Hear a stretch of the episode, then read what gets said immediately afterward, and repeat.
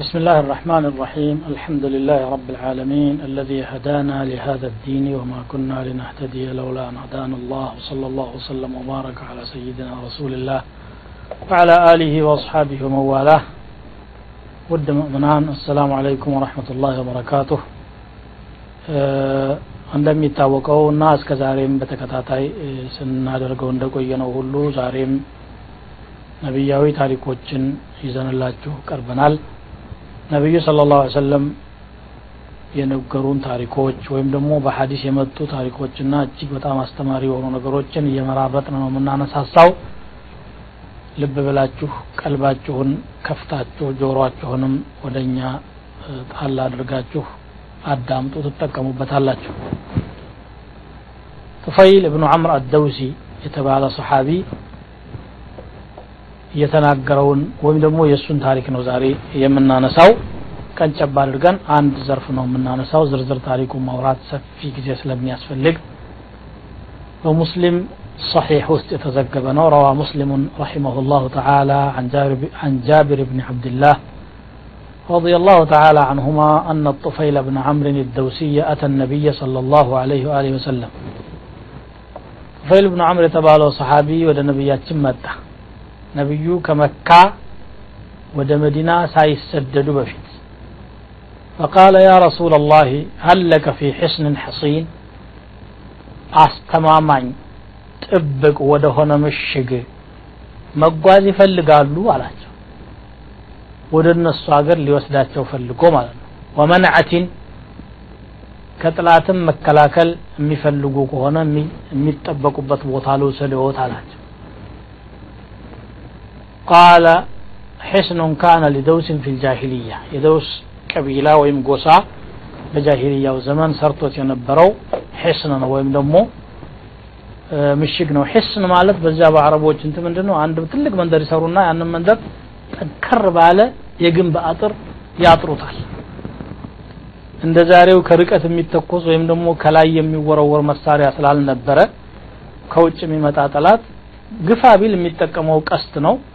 ወይ ደግሞ ድንጋይ ከርቀት የሚወረወሩ መሳሪያዎችን ነው ከዚህ ውጭ ብዙም አልነበረም ስለዚህ ያንን ጊዜ ምንድነው እንዲህ አይነት እንትን ከተሰራ ከጠላት መከላከል በቀላሉ ይቻላል ወደ ውስጥ መግባት ስለማይችል ማለት ነው ወደዚያ ልውሰደዎት ሲላቸው ነቢዩ ስ ሰለም አልሄድም አሉት فأبى ذلك النبي صلى الله عليه وسلم للذي ذكر الله للأنصار ለመዲና አንሳሮች አላህ ያዘጋጀላቸው ትልቅ ኸይር ስላለ ለደውስ አልተሳካም ይሄ።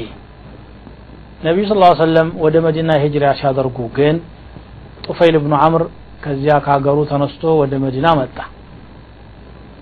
መዲና ከመጣ ሲመጣ አብሮት አንድ ሌላ ሰው መጥቶ ነበረ። መዲና ሲደርሱ አካባቢው አልገጠማቸውም። የእነሱ አካባቢና መዲና የአየር ሁኔታው የተለያየ ስለሆነ ይሄ ሰው ታመመ።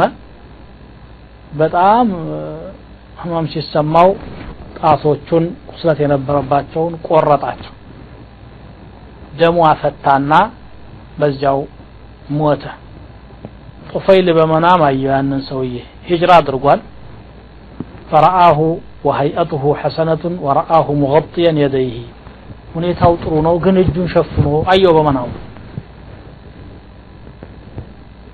አላህ ምን አደረገህ ብሎ ስጠይቀው ቃለ ገፈረ ሊ ቢሂጅረቲ ኢላ ነቢይህ ሰለ ላሁ ሰለም ወደ ነቢዩ በመሰደዴ የተነሳ አላህ ምሮኛል ጥፋቴን ሁሉ አለው። ቃለ ማ ሊ አራከ ሙቀጥየን የደይከ እጆችህንም ሸፍኖ ሸፍነህ አየሃለሁ እሳ ታዲያ ብዬ ስለው አይ አንተ በእጅህ ቆራርጠህ ያጠፋኸውን እኛ እናስተካክልም አለኝ አላህ። ላንስሊሑ ለንስሊሐ ለከ ሚንከ ማ አፍሰድተ አንተ ያጠፋኸውን አለኝ ብሎ በመናም ለጡፈይል ሲነግረው ጡፈይል ከዚያ ተነስቶ ነቢ ስ ስለም ዘንድ መጣና ያማ እኔ ጋር መጥቶ እዚህ በከተማ የሞተው ሰውዬ በመናም አይቸው አላህ ምሮኛል አለ። እጁ ብቻ ተሸፍና አየሁኝ።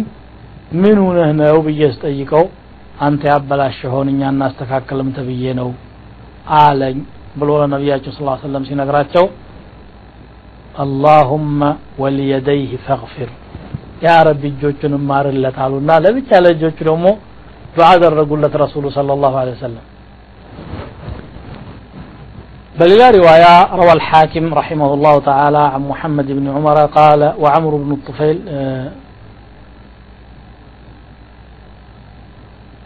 الطفيل بن عمرو كان مع رسول الله صلى الله عليه وسلم حتى قبض ከነብዩ ጋር እሳቸው እስከሚያልፉ ድረስ ሳይነጠል የቆየ ሰሓባ ነው። ፈለማ እርተደት ልዓረብ ኸረጀ። አረቦች ከረሱል ህልፈት በኋላ ከፊሎቹ ወደ ነበሩበት ኩፍር ሲመለሱ ከቤቱ ወጣና ከሙጃሂዶች ጋር ተሰለፈ። ጡለይሐት አልአሰዲን ድል ካደረጉ በኋላ የምድርን የነጅድን ምድርም ነፃ ካወጡ በኋላ ከሙስሊሞች ጋር ጉዞውን ቀጠለ ወደ የማማ ሙሰይሊመተል ከዛብ ዘንድ ሄዱ ልጁ عمرو بن الطفيل አብሮት ነበረ فخرج عمرو بن الطفيل فجرح وقطعت يده ቆሰለ ልጁ እጁም ተቆረጠች ከዛ በኋላ ደግሞ አላህ አሻረለት فبين هو عند عمر بن الخطاب إذ أتي بطعام ምግብ ተመጣለት ከዚያ ዑመር ብን ኸጣብ ዘንድ ቁጭ ብሎ ነው ያ ምግብ የቀረበውና ፈንጠራ አለ ይሄ አምር ብኑ ጡፈይል እኔ ቆማጣው ሰውዬ ከደህነኞች ጋር አልበላም ሊጸየፉኝ ይችላሉ ብሎ ማለት ነው فقال عمر ما لك تنحيت من ነው ፈንጠራ አልክሳ بمكان يدك እጅህ ስለተቆረጠች ነው አሉት ዑመር ተረዱት ችግሩ قال أجل. آه، أو ورد قال لا والله لا أذوقه حتى تسوط بيدك فيه. أنا والله هل كم سوم بزيو بقو ما تعجيه قبته. مقبون كالنك بستكر فوالله ما في القوم أحد بعضه في الجنة غيرك. ازديها اللو ما مهكل كفيل أكالو جنة يقبا أنت بستكر يلا مالو የተቆረጠው አካል ሸሂድ ሆኖለታል ማለታቸው ነው ዑመር ረዲየላሁ ዐንሁ ثم خرج عام اليرموك في عهد عمر رضي الله عنه مع المسلمين فقتل شهيدا كذا بوهلام يرموك እለት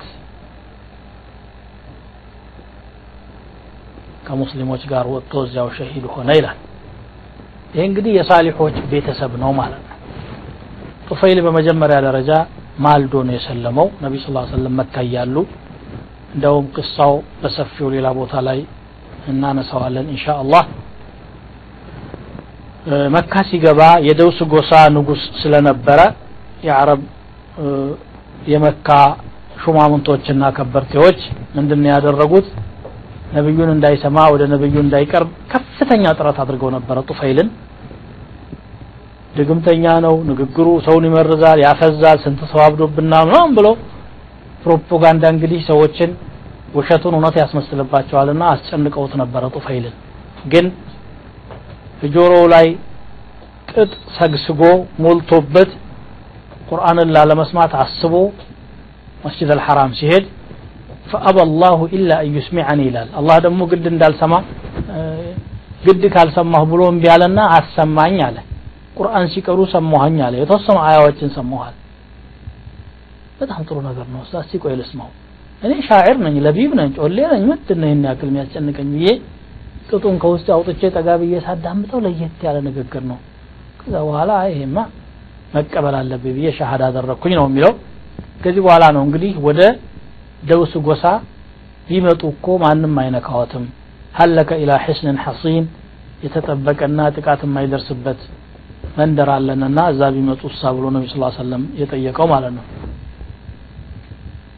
ስለዚህ ከማለዳው ወደ እስልምና መግባቱ አንድ ትልቅ የጡፈይል ቁም ነገሩ ነው። ከዚያ ቀጥሎ ደግሞ ነቢዩ ስ ሰለም ወደ ሀገሩ መጋበዙና የሚመጣውን ችግር አብሮ ለመጋፈጥ መዘጋጀቱ ትልቅ መንቀባ ወይም ደግሞ ትልቅ ክብር ነው ለሱ። ከዚያ በኋላ ነቢ ስ ሰለም ወደ መዲና ሲመጡ ደግሞ ጓዙን ጠቅልሎ መዲና ነው የገባው። ከእሳቸው ጋር ሆኜ የሚመጣውን ነገር ሁሉ እጋፈታለሁኝ አንድ ግለሰብ የሚያደርገውን አስተዋጽኦ አደርጋለሁ ብሎ ብቻውን ሳይሆን የመጣው በርካታ ሰዎችን አስልሞ እነዚያንም አስከትሎ ነው የመጣው። ከዛም እንግዲህ ከነቢ ስ ሰለም ጋር ኖሮ እሳቸውም ካለፉ በኋላ ሌሎች የተለያዩ ዘመቻዎች ላይ አብሮ ሰሓቦች ጋር ተሳትፎ በመጨረሻም እንግዲህ አኼራ ለመሄድ ችሏል ማለት ነው። ልጁ አምር ብኑ ጡፈይልም እንደዚሁ ከሱ ጋራ የሙሰይሊማ ዘመቻ ወይ ጡረይሓ ዘመቻ የሪዳ ዘመቻ ላይ ተሳታፊ ነበረ። መጨረሻም ሸሂድ ሆኖ እስከ መሞት ድረስ የታደለ ሰው ነው ማለት ነው። አባትና ልጅ በጋራ ለኢስላም ህይወታቸውን በሙሉ የሰጡ ሰዎች ናቸው። እነዚህ ትልቅ አርአያነት ያላቸው ሰዎች ናቸው ማለት ሌላው እንግዲህ እጁን የቆረጠው ሰውዬ ነው። ሰው መከራ ሲያጋጥመው የበለጠ መከራውን ማባባስ እንደሌለበትና መሰበር እንዳለበት ነው ይሄ የሚያስተምረው። እንግዲህ በሽታ መጣብኝ ብሎ ቶሎ መሞት አለብኝ ብሎ እጁን መቁረጥ ወይም ይሄን አስቦም ላይሆን ይችላል እሱ። ደሞ አፈታና ለሞት ግን ዳርጎታል። ወይ በባለሙያ ካልሆነ በስተቀር ማንም ሰው ተነስቶ በራሱ ላይ የሚወስደው እርምጃ አላህ ዘንድ እንደሚያስቀጣ። ይሄ ሰው ሂጅራ ስላለውና ለኢስላም ያደረገው አስተዋጽኦ ስለነበረው አላህ መግፊራ አደረገለት እንጂ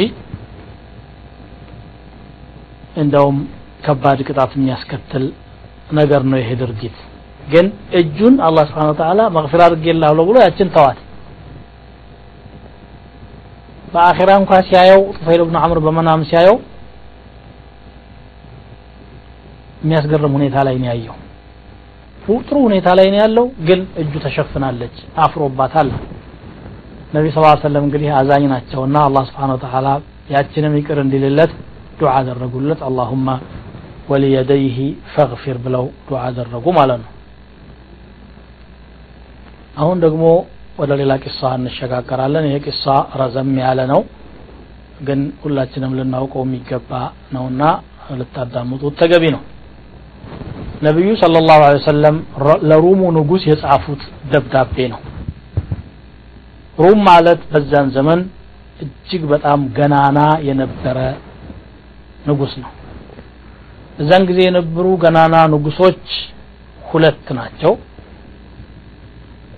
ኪስራና ፋሪስ ማን ነው ኪስራና ቀይሰር። ኪስራ ማለት የኢራንና የአካባቢ ክልሎች empire የነበረ ነው مملكة እጅግ በጣም ግዙፍ ነው። በጣም ኃይል አላቸው። ለአንድ ሺህ ዓመት የቆየ مملكة ነው ተብሎ ይነገርለታል። ሩም የሚባለው ደግሞ አብዛኛውን የአውሮፓ ክፍሎች ይዞ ከኤሲያም እስከ ሶሪያ ድረስ ከዚያም ሰሜን አፍሪካን በአብዛኛው የያዘና 1400 ዓመት ገደማ የቆየ የ Byzantines የሚባል مملكة ነው። ለዚህ መምለካ መሪ ወይም ደግሞ ለዚህ መንግስት ንጉስ ነው ነቢዩ ስ ሰለም ደብዳቤ የጻፉት ደብዳቤው ምን ይመስላል የሚለውን ከአፍታ ቆይታ በኋላ እንገባበታለን ኢንሻ አላህ ከኛው ጋር ቆዩ حبيبنا أنت صلى الله أنت صلى الله على جوهر الكمال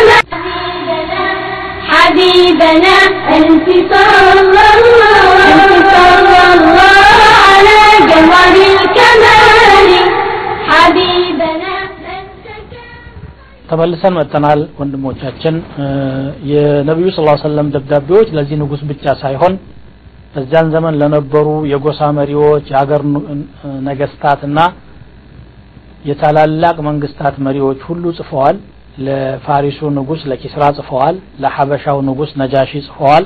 ለሩሙ ንጉስ ጽፈዋል።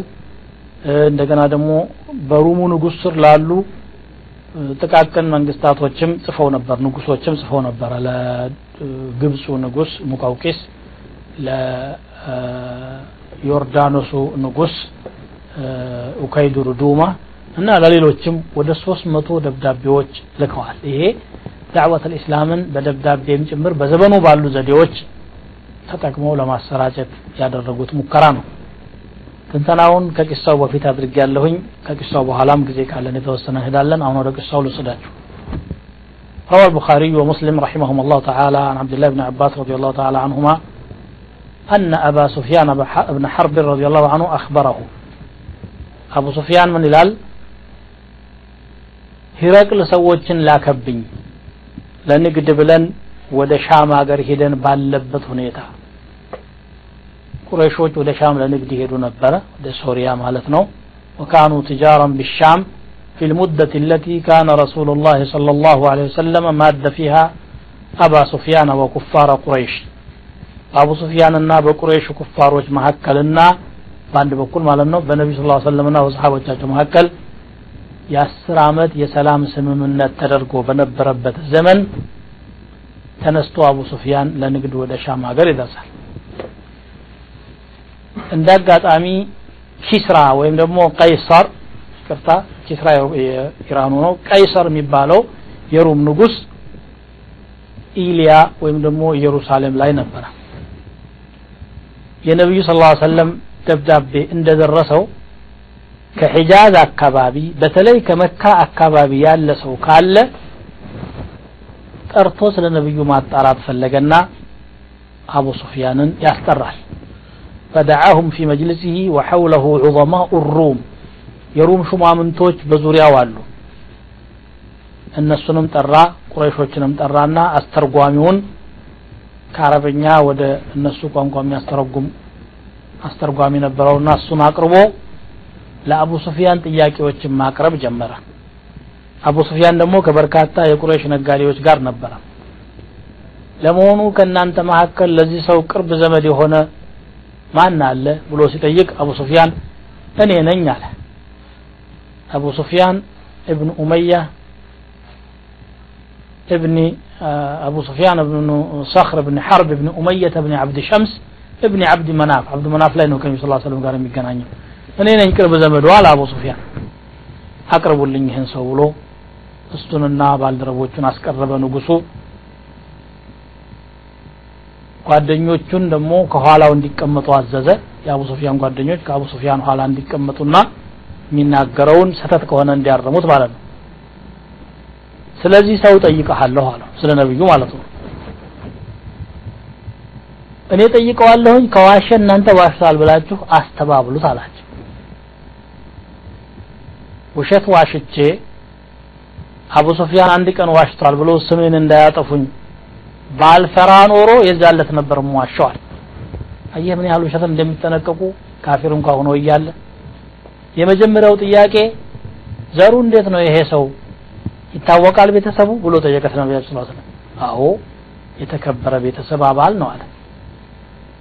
ከቤተሰቡ መካከል እንዲህ እሱ እንዳለው ነብይ ነኝ ብሎ የሚያውቅ ሰው አለ አለና ጠየቀ ኧረ በጭራሽ አለ አቡ ሱፊያን። ከቤተሰቦቹ መካከል ዘውድ ጭኖ የሚያውቅ ንጉስ አለ? ኧረ በጭራሽ አለ። አሁንስ የሚከተሉት ደካሞች ናቸው? ታላላቆችና ባለ ሀብቶች ናቸው ብሎ ጠየቀ። ኧረ ደካማው እዚህ ግባ የማይባል ሰባራ ሰንጣራው ነው ብሎ ይቺ እንደ ጥሩ ነገር መሰለችውና አቡ ሱፊያን ተቻቸው። በል ዱዓፋኡ ቁጥራቸው እየጨመረ ነው እየቀነሰ ነው የሚሄደው ብሎ ደግሞ ጠየቀ። ኧረ ይጨምራሉ መጨመርስ አለ። ሃይማኖቱን ጠልቶ ይህ ሃይማኖት ገብቼበት ነበር የሚጠቅም አይደለም ብሎ የተመለሰ ሰው አለ አለና ጠየቀው። የለም አለ። አሁን ያለውን ነገር ከማለቱ በፊት ነብይ ነኝ ከማለቱ በፊት በውሸት ትጠረጥሩት ነበር? እንዳው ዋሽታ ያውቃል በጭራሽ አይዋሽም እሱ ክዳትሳ ከድቶት የሚያውቀው ሰው አለ ወይስ ታማኝ ነው? እስካሁን ድረስ ከዳ ማለትን አናውቅም በመሐመድ ላይ። ግን አሁን የሆነ ጊዜ ስምምነት አድርገናልና የአስር አመት ስምምነት ምን እንደሚያመጣብን አናውቅም። ሊከዳ ይችላል አለ። እስከዛሬ ምንም የለም ግን ወደፊት ሊያመጣ ይችላል። ወደፊቱ ወደፊት የሚታሰብ ነገር አለና አቡ ሱፊያን ምን አለ? እንደው ለማስገባት የምችላት ነገር አላገኘሁም ከዚች በስተቀር ቢያንስ ማጠራጠር ማለት ነው። ተዋግታችሁ ታውቃላችሁ አለ ሂረቅል አዎ። እንዴት ነበር ጦርነቱ በመካከላችሁ? አይ ቅብብሎች ነው። አንዳንዴም ያሸንፈናል አንዳንዴም እኛ በለስ ይቀናናል። አልሐርቡ ሲጃል የናሉ ሚና ወነናሉ ሚንሁ። እስከዚህ ድረስ ስለ ነብዩ ካጣራ በኋላ ስለ ሃይማኖቱ ደግሞ ምንነት ማጣራት ፈለገ ሂረቅል በጣም አሊም ነበር ይባላል በሃይማኖቱ። ምን ያዛችኋል አሉ። አላህን በብቸኝነት ተገዙት በሱ ላይ ምንም አታሻርኩ አባቶቻችሁ ይሉ የነበሩትን ነገር ተው ሰላት ስገዱ ዘካ ስጡ እውነት ተናገሩ ከዝሙትና ካልባሌ ተግባር ታቀቡ ዝምድናን ቀጥሉ እያለ እነዚህን ነው የሚያዘዋል እርግጥም የእስላም ዋና ዋና አንኳሮችን አነሳ እስካሁን ጥያቄዎችን ነበር የሚያቀርበውና ሂረቅል ወይም ደግሞ ቀይሰር። ከዚህ በኋላ ደግሞ ምን አለ? ፈቃለ ሊቱርጁማን ቁል ሰአልት ቁል ለሁ ሰአልቱከ አን ነሰቢሂ። ስለ ዘሩ ጠየቅኩህ። የተከበረ ዘር ውስጥ ነው የዘር ባለቤት ነው ብለህ መለስክልኝ። ነቢዮች ደግሞ ከተከበረ ቤተሰብ ነው የሚላኩት። ፈከዛሊከ ሩሱሉ ትብዓቱ ፊ ቀውሚሃ። በዚህ መስፈርት አልፏል ማለት ነው። ከዚህ በፊት ነብይ ነኝ ያለ በሱ ቤተሰብ አለ ወይ ብዬ ስጠይቅህ ደግሞ የለም አልከኝ። ቢኖር ኖሮ ድሮ ሲባል የነበረ ነገር አለና እስቲ ደግሞ በዚች ልነሳ ይላል ብዬ ጠረጥረው ነበረ። ንጉስስ ነበረ ወይ ብዬ ጠየቅኩ የለም አልከኝ። አይ የቤተሰቦቹን ዘውድ ለማስመለስ ይችን ሽፋን ተጠቅሞ ነው ብዬ እንዳልጠረጥር የለባቸውም በዚህ በኩል ንጉስ የሆነ የለም ብለኸኝ መለስክልኝ። ዋሽቶ ያውቃሉ በውሸት ይጠረጠራሉ ወይ ስልህ ኧረ ዋሽቶ አላውቅም አያውቅም ብለኸኛል። በሰው ላይ አልዋሽም ብሎ በአላህ ላይ ዋሻል ብዬ መጠርጠር ያዳግተኛል አሉ። መዋሸት ካለበት ሰው ጋር ሲኖር መዋሸት አለበት ሰውየው። ታላላቅ ሰዎች ናቸው የተከተሉት ወይስ ድሃው ክፍል ነው ስልህ ደካማው ነው የተከተለው ብለኸኛል ደግሞ ነብዮች ሁሌም ደካማውና ምስኪኑ ክፍል ነው የሚከተላቸው። ወሁም አትባዑ ሩሱል። የነቢዮች ተከታዮች እነሱ ናቸው። ቁጥራቸው ይጨምራል ይቀንሳል ብዬ ስጠይቅህም ይጨምራል እንጂ ቀንሶ አያውቅም አልከኝ። የኢማን ነገር ለመሆኑ ይኸው አደል እንዴ? ወከዛሊከ አምሩ ልኢማን ሐታ የቲመ።